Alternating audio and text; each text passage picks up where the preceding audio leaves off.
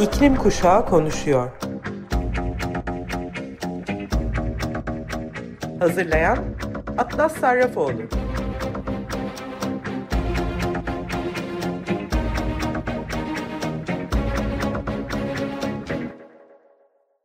Hepinize merhaba sayın Açık Radyo dinleyicileri. İklim Kuşağı Konuşuyor programına hepiniz hoş geldiniz. Ben Atlas Sarrafoğlu, 15 yaşındayım. Bugün bir konuğum var. Mert Karslıoğlu. Kendisinden dinlemenizi istiyorum aslında yaptıklarını ve e, unvanlarını. E, hemen sorulara geçelim. Öncelikle Mert Karslıoğlu kimdir? Bize kendinizden ve çalışmalarınızdan ve e-cording fikrinizin nasıl oluştuğundan bahsedebilir misiniz acaba? Tabii e, Atlas. E, tekrar merhaba. Ben Mert, 27 yaşındayım. Bir bilgisayar mühendisiyim ve yaklaşık 5 e, senedir de hali hazırdaki girişimimiz olan Ecording adlı e, sosyal girişimde çalışıyorum. Biliyorsun zaten çokça da e, üzerine e, konuşuyoruz, bahsediyoruz birçok etkinlikte ya da birçok e, kaynakta da görüyoruz ki hatta etkilerini yaşıyoruz ki krizi artık e, dünyayı tamamıyla tehdit ediyor ve din, dil, ırk fark etmeksizin tüm insanlığın hayatını e, etkiliyor. E, aslında biz e, According'in temellerini 2016 yılında attık. Üniversitede aldığımız bir sosyal girişimcilik e, dersinden sonra çıktı e, biraz daha According'in fikri.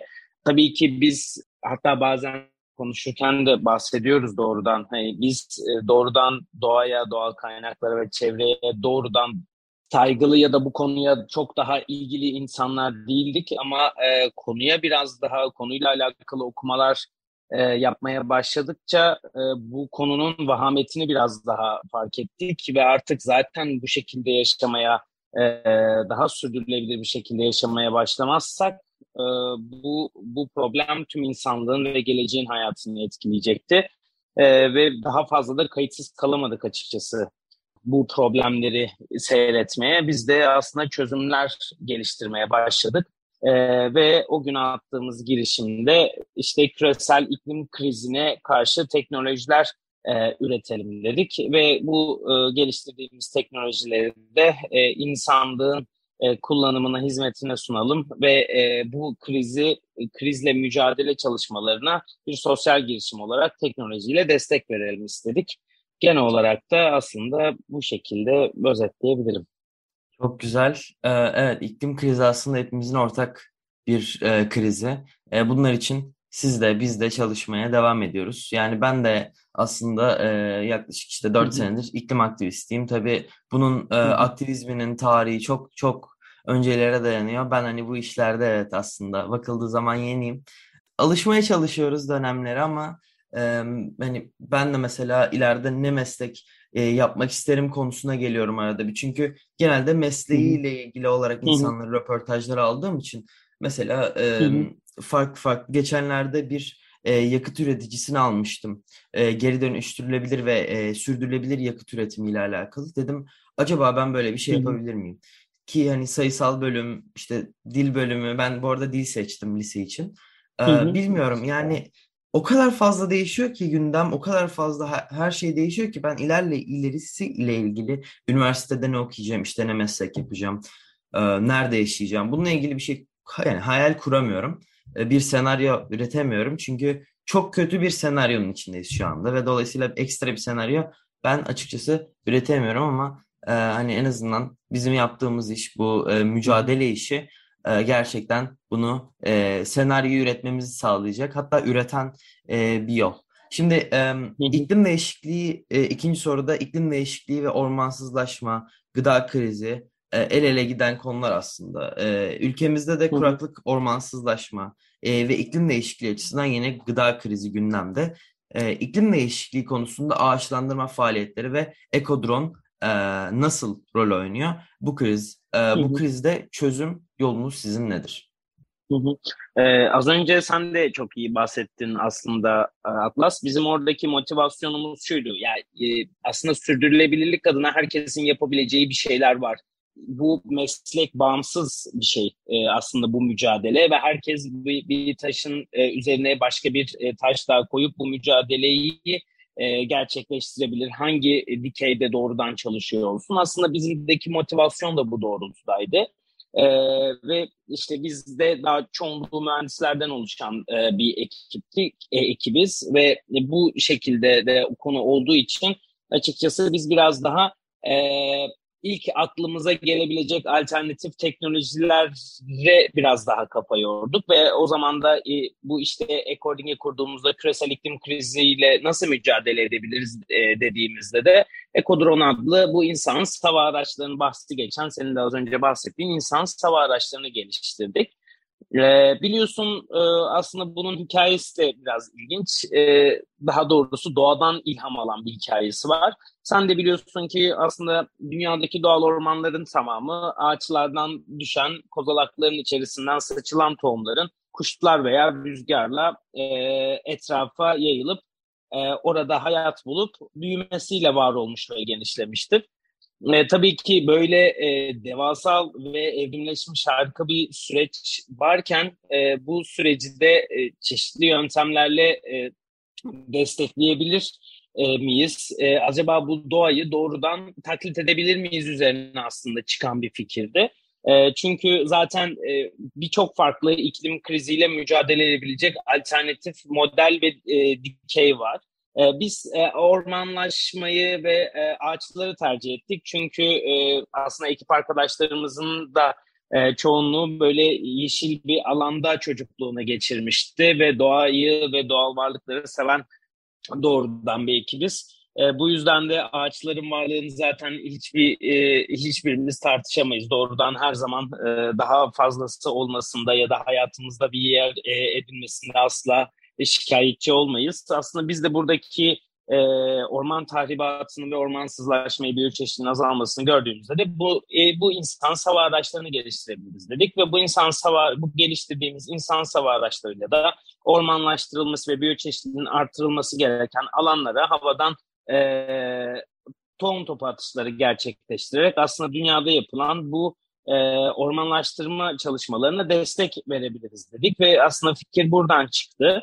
E, daha sonra da bu tabii ki bu insan hava araçlarını geliştirirken birçok e, farklı işte teknolojik altyapıyı barındırmamız gerekiyordu ya da e, daha fazla know-how'ımızın olması gerekiyor. Tabii ki üniversite yıllarında bunun temellerini atmıştık. E, ve daha sonra da e, araştırmalarımız doğrultusunda da bu insan hava araçlarını doğrudan biz geliştirelim dedik e, ve işte 2017'de onun temellerini attık. 2018'in Eylül'ünde ilk prototipimizi tamamladık ve ardından da şu anda çalışmalarımıza e, devam ediyoruz 18 kişilik bir ekiple.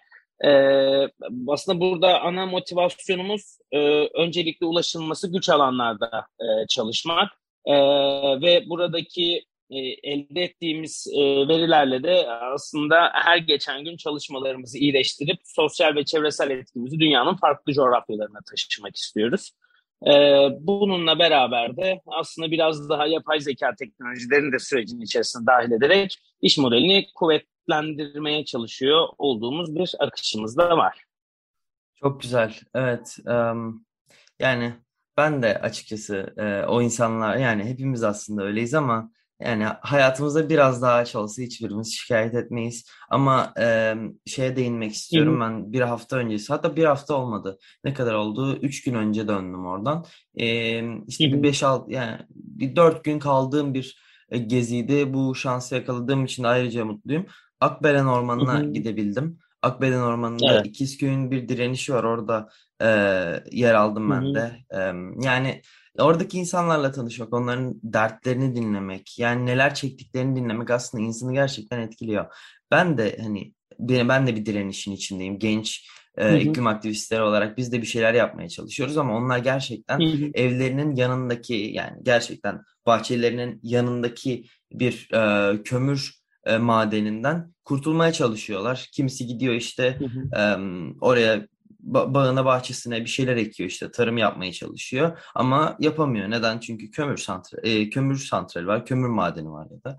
Yani aslında e, bu olanlar e, hepsi yani ya paranın insan e, hayatının üzerinde tutulmasından ortaya çıkan şeyler maalesef ki. Ama söylediğim gibi tabii ki biraz daha ağaç olsa hatta çok daha fazla ağaç olsa ve o ağaçlar kesilmese özellikle böyle sebeplerden dolayı çok güzel olabilir.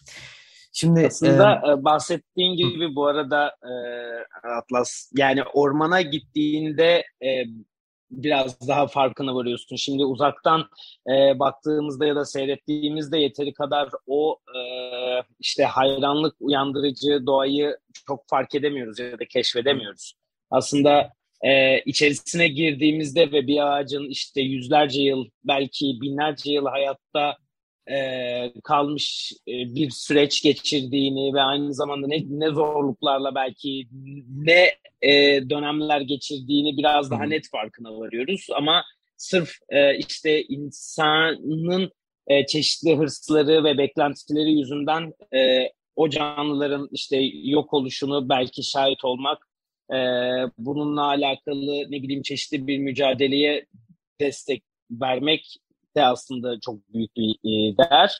Biraz daha hani bu dönemlerde farkına varıyoruz. Aslında girdiğimizde o sürece yaşadığımızda çok daha değerli olmaya başlıyor bir şeyler.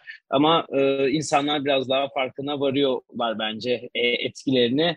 E, biraz da aslında kötü bir şekilde deneyimlediklerinde biraz daha farkına varıyorlar. Gerek orman yangınları gerek benzeri süreçlerde. Evet e, şeye değinmek istiyorum. Hazır programda Hı-hı. bu konuya da değinmişken, e, Akbelen direnişinden bahsetmişken, e, geçenlerde Hı-hı. bu Akbelen direnişiyle ilgili bir yayına çıkmıştım. Fakat orada tam olarak emin Hı-hı. olmadığımız için anlatmak istememiştim ama ne de olsa bu benim programım. Hı-hı. Dolayısıyla burada anlatabilirim diye düşünüyorum. Biz o gün e, benim son e, katıldığım canlı yayına aynı zamanda oradaki son günümde e, bir e, oradaki ee, yani oradaki aslında santralin önüne gittik. Orada bir eylem yaptık. Mini eylem yaptık. Yani 5-6 kişiydik e, belki de. Bir pankart tuttuk. Pankartta işte bir birkaç kişi hani fotoğraf çekildik, video çektik, slogan attık gibi. Ama e, sonrasında bir işte 2-3 saat sonra hatta 2 saat sonra diyelim evim e, yani benim kaldığım köy evinin e, ne kadar yakında bilmiyorum ama hani çok da uzağında değildir diye düşünüyorum. Dinamitler patlamaya başladı. Yani dinamitler patlıyor. Ben deprem oluyor zannettim. Çünkü ev çok sallanıyordu. Hani 6-7 büyüklüğünde bir deprem sarsıntısıyla evde sallandık yani ve sordum orada hani evdeki e, benim yaşımda bir arkadaşım da vardı Anıl. Ee, onunla da gerçekten çok iyi anlaştık orada. O, o konuda şanslıyım ve orada böyle bir genç insanın da bunları bu direnişte katkısının olması gerçekten etkileyici. Ona sordum işte dedim bu ne yani deprem mi oluyor çıkalım mı? Yok dinamit patlıyor dedi. Çok artık normalleştirmişler hayatlarında bunları. Yani bu artık bizlere grev yaptığımız için, eylem yaptığımız için verilen bir ceza mıdır? Yoksa gerçekten insanların hayatlarına e, bunu normalleştirmek e, için yaptıkları bir patlı yani bir bilemiyorum ama çok yani ilginç, çok vahim, çok kötü yani. Buna da değinmek istedim. Şimdi bence çok haklısın. Yani bu sadece Kaz Dağları'nda işte ne bileyim Cerrahpatepe'de ya da sadece Hı-hı. Türkiye'nin farklı bölgelerinde değil, dünyanın farklı coğrafyalarında doğrudan yani yaşanan bir problem. Ee, evet. Bu yüzden yani söylediklerinde son derece katılıyorum. Haklısın bunda eklemeden geçemeyeceğim. Şimdi öbür sorumla devam edersek de siz ayrıca toplumsal cinsiyet eşitliğine de e, değer veriyorsunuz. Bu konu bu konuda adım atmışsınız bile hatta. Bize e, bu değer e, üzerinden gerçekleştirdiğiniz çalışmaların nasıl olduğunu biraz anlatabilir misiniz? E, aslında biraz daha e, az, az önce konuştuğumuz konularla da e, ilişkili yapıyor olduğumuz iş e, Atlas. Çünkü e, bahsettiğin gibi yani ormanların e, ormansızlaşmayla beraber ya da işte bu iklim krizinin etkileriyle beraber insanlar işte taşrada artık çeşitli e, durumlardan, çeşitli sebeplerden kaynaklı yaşayamaz e, oldular. Bununla beraber de aslında eskisi kadar e, çünkü e, ormandan gelir elde ediyordu bazı insanlar. Bazı insanlar tarımdan e, gelir elde ediyor. Bazıları işte hayvancılıktan gelir elde ediyor. E, özellikle köylerde yaşayan insanlar. E, ve bu insanlar da eskisi kadar gelir e, elde edemiyorlar ve bu yüzden de iklim krizinden kaynaklı bir ekonomik eşitsizlik yaşıyorlar. Ee, tabii ki biz de hani buradaki sorunu biraz daha görüyor olduğumuzdan kaynaklı ve yapıyor olduğumuz işe de çeşitli farklı değer önerilerinde ya da sürdürülebilir kalkınma amaçlarının farklı maddelerini nasıl dahil edebiliriz e, diye biraz düşündük. Çünkü bir sosyal girişim olmanın en e, değerli tarafı da bu e, farklı faydalanıcılarını da göz önünde bulundurmak, işte yarattığı etkiyi nasıl büyütürüm ya da nasıl daha e, fazla insana ya da canlıya eriştiririm diye düşünmek açıkçası. E, biz de bu yüzden e, işte bu geliştirdiğimiz insansız hava araçlarından atışını gerçekleştiriyor olduğumuz tohum toplarını e, öncelikle ekim sahalarımıza yakın bölgelerde yaşayan e, ve iklim krizinden e, dezavantaja uğrayan e, ve eskisi kadar gelir elde edemeyen e, kadınlarla beraber e, üretiyoruz. Bu sayede onların alternatif e, gelir kaynaklarını erişmelerini sağlarken iklim kriziyle mücadeleyi biraz daha onları iklim mücadeleye onları da e, dahil e, ediyoruz. Nasıl oluyor? E, biz onlara işte ton topun üretimi için özel materyaller geliştirdik e, onların eğitimini veriyoruz. Ardından onların üretmelerini istiyoruz. Daha sonra bu üretim, e, ürettikleri tohum toplarını biz onlardan satın alıyoruz. E, ve e, işte çeşitli e, operasyon dönemlerine kadar belirli sabit sıcaklıktaki stok dolaplarda bekletiyoruz. Daha sonra haritalandırma yaptığımız ve bizler ARGE çalışmalarımız için tahsis edilen sahalarda e, gidip bu ton topların atışlarını gerçekleştiriyoruz bu insan sava araçlarıyla. E, aslında böyle bir model kurgulayarak da hem oradaki insanların e, çalışmalarını e, desteklemek ve biraz daha değer yaratmak için çalışıyoruz. Bugüne kadar da aslında 41 kadına istihdam sağlamış olduk e, üç farklı şehirde. E, ilerleyen süreçte aslında 2030'a kadar da 26 bin kadına e, destek vermeyi e, amaçlıyoruz e, bu konuda bu kadına istihdam sağlamayı amaçlıyoruz e, bu yapıyor olduğumuz işte dünyanın farklı coğrafyalarında. E, umarım bir e, fayda sağlayabiliriz her geçen gün. Tabii ki yani aslında umutlu olmak bence işin başında en önemli şeylerden bir tanesi. ama bence hayal etmek ya da bunu umut etmek başarmanın yarısı değil biraz daha azı çünkü gerçekten başarmak biraz zor bir iş. Yani en azından ben buna inanıyorum ama tabii ki sıkı çalışma ve yani inançla birlikte yapılam yapılamayacak şey yok bence. Çünkü biz gençler olarak yani en azından ben kendimden örnek verirsem e, bu hı hı. yolculukta hani Türkiye'deki ilk grevi çağrısını yaptıktan sonra bu kadar kişinin çıkacağı hiç benim aklıma gelmemişti. Hiçbir zaman gelmezdi ama e, işte arkadaşlarımla hı hı. konuştuğum zaman biraz da hani umutlanmaya, inançlanmaya başladım ve bir süre sonra da artık e, bir sürü genç bu işi başarmaya başladık gerçekten bütün dünya etrafında aslında. Bu da bana umut verdi çünkü ekibimizde mesela birimiz, birimiz kötü hissediyor ona destek veriyor, o ona destek veriyor. Birimiz umutsuzlanıyor, birbirimize yardım ediyoruz. Aslında bu böyle dönen bir çark gibi. Um, hani Kesinlikle böyle sana olmalı. katılıyorum. Bu bir bu bir kar, kar topu gibi yani çünkü evet. bir şeyler yapmadığımız an bir süre sonra kendimizi kötü hissetmeye başlayacağız e, en küçük eylem eylemsizlikten daha iyidir demek zorundayız. Çünkü Tabii. atıyor olduğumuz her adamın bir büyük bir değer yaratacağını bugün. E, iklim krizi çerçevesinde sosyal girişimcilerin e, etkisini nasıl değerlendiriyorsunuz? Ülkemizde özellikle sizin dikkatinizi çeken örnekler var mı ya da tavsiyeniz var mı? Aslında yani iklim kriziyle e, mücadele eden doğrudan biz daha yokken e, yani sosyal girişimler belki yeteri kadar Türkiye'de ve dünyada ekosistemi kuvvetlenmemişken çeşitli sivil toplum kuruluşları ve örgütler e, ve organizasyonlar aynı zamanda bu çalışma e, dünya için bir şeyler yapmaya e, çalışmışlar ve çalışıyorlar. Aslında e, şu anda geldiğimiz noktada e, herkesten biraz ilham alarak, herkesin bu zamana kadar e, yaşadığı deneyimlerden biraz daha ders çıkararak biz de sosyal bir sosyal girişim olarak onların yarattığı etkinin üzerine e, biraz daha teknoloji, inovasyonu dahil ederek aslında çalışmalarımıza e, devam etmeye çalışıyoruz ve sosyal girişimlerin rolünde önemli görüyoruz. Yani aslında bu çok e, standart bir söylem ama e, önemli görmemizin sebebi de bu problemi e, bu problemi biraz daha e, yani ne hangi dikeyde çalışırsak çalışalım bu fark etmez kuraklıkla mücadele olabilir, yenilenebilir enerji olabilir, işte ne bileyim eşitsizliklerin azaltılması olabilir ya da doğrudan iklim eylemi dikeyinde olabilir. Bu global problemi ölçeklenebilir bir şekilde sunuyor olmamız, e, çözebiliyor olmamız kritik. Çünkü bir girişimin girişim olabilmesi için işte bazı kritik e, özellikleri olması gerekir.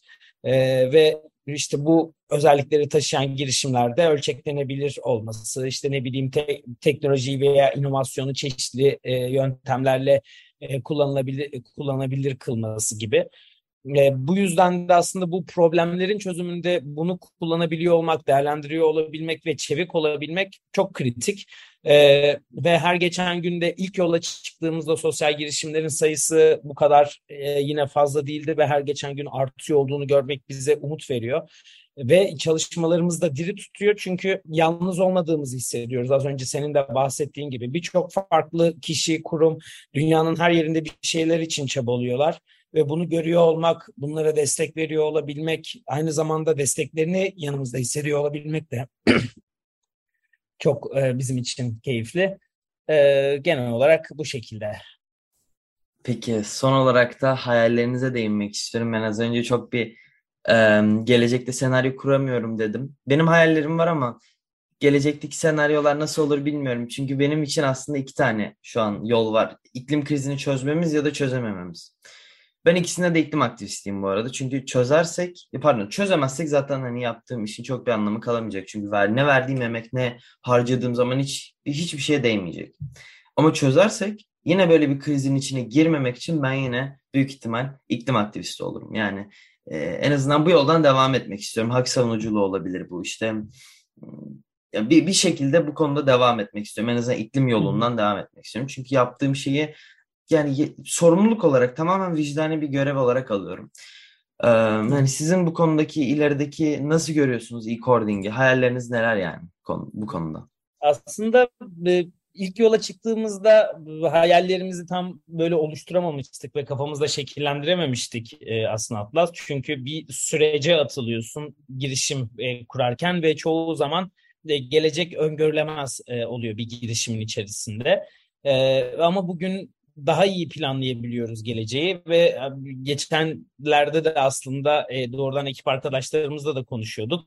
Kendimize şöyle bir hedef koyduk. Biz 2050 yılında according'e ihtiyaç duyulmayacağı bir dünya hayal ediyoruz ve 2050 yılı geldiğinde de yapıyor olduğumuz işi e, yapmak istemiyoruz açıkçası. E, çünkü dünyada bu dönüşümü görmek, e, bu bir şeyleri değiştirebilmek, değiştirebildiğimiz gibi de aslında değiştiren insanlarla beraber bir şeyler yapmak istiyoruz.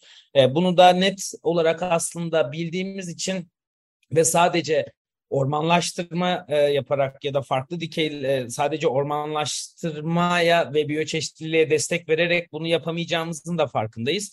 E, amacımız According olarak iklim krizini çözebilecek farklı dikeylerde teknolojiler üretmek e, ve bunu e, insanlığın e, hizmetine sunmak ve dünyanın farklı coğrafyalarında da e, yapıyor olduğumuz, geliştiriyor olduğumuz tüm teknolojilerle bunu yapmak. E, aynı zamanda şimdi According Cap adında bir mobil uygulama da geliştirdik aslında. Sürdürülebilir yaşam alışkanlıklarını iyileştirecek e, ve doğrudan da bunu alı, bunu her geçen gün kuvvetlendirebilecek biraz daha oyunlaştırma mantığıyla çalışan bir mobil uygulamayı yayın alacağız önümüzdeki Eylül ayında.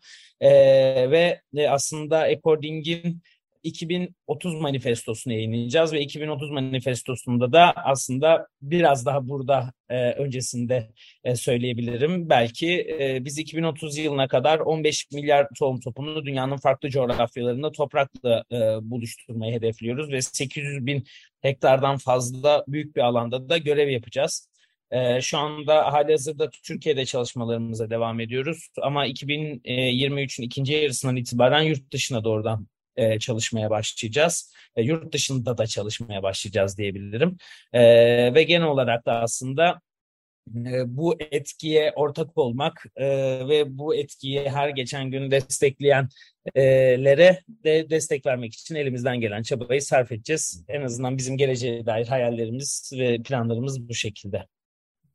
Hedefinizi çok beğendim. Yani yaptığımız işi yapmamıza gerek kalmaması aslında çok güzel bir nokta. Umarım o noktaya geliriz. Umarım o noktaya getirebiliriz insanları. Çünkü yani dediğim gibi umut Ben umutlu bir insanım. Umutlu olmasam zaten bu işte olmazdım ama yine de tekrar Evet. söylüyorum yani e, uyanmamız gerekiyor. Tamamen e, yapacağımız şey yani hiç kolay bir şey değil şu anda değişmek, Hı hı. insanların konfor alanından çıkması dünyanın en zor şeylerinden bir tanesi. O yüzden biz bas bas bağırıyoruz zaten. O yüzden böyle Hı hı. bir kriz ortaya çıktı. Ama Hı hı. bu kriz zaten bana kalırsa aşmamızın zor olması buna bu kadar değeri yükleyen, bu kadar e, önemi yükleyen şeylerden bir tanesi aynı zamanda. Yani umarım umarım o noktaya gelebiliriz. Ee, sizlere çok teşekkür ediyorum programa konuk olduğunuz için, e, kabul ettiğiniz için daveti. Ben teşekkür ederim. Benim için çok keyifli de bir sohbetti Atlas. Ee, uygun gördüğünüz için aynı zamanda da seninle tekrar e, karşılıklı e, konuştuğumuz ve sohbet ettiğimiz için ben teşekkür ederim. Ee, iyi günler dileriz. Umarım dinleyenler de keyif almıştır. Evet, iyi günler, çok teşekkürler.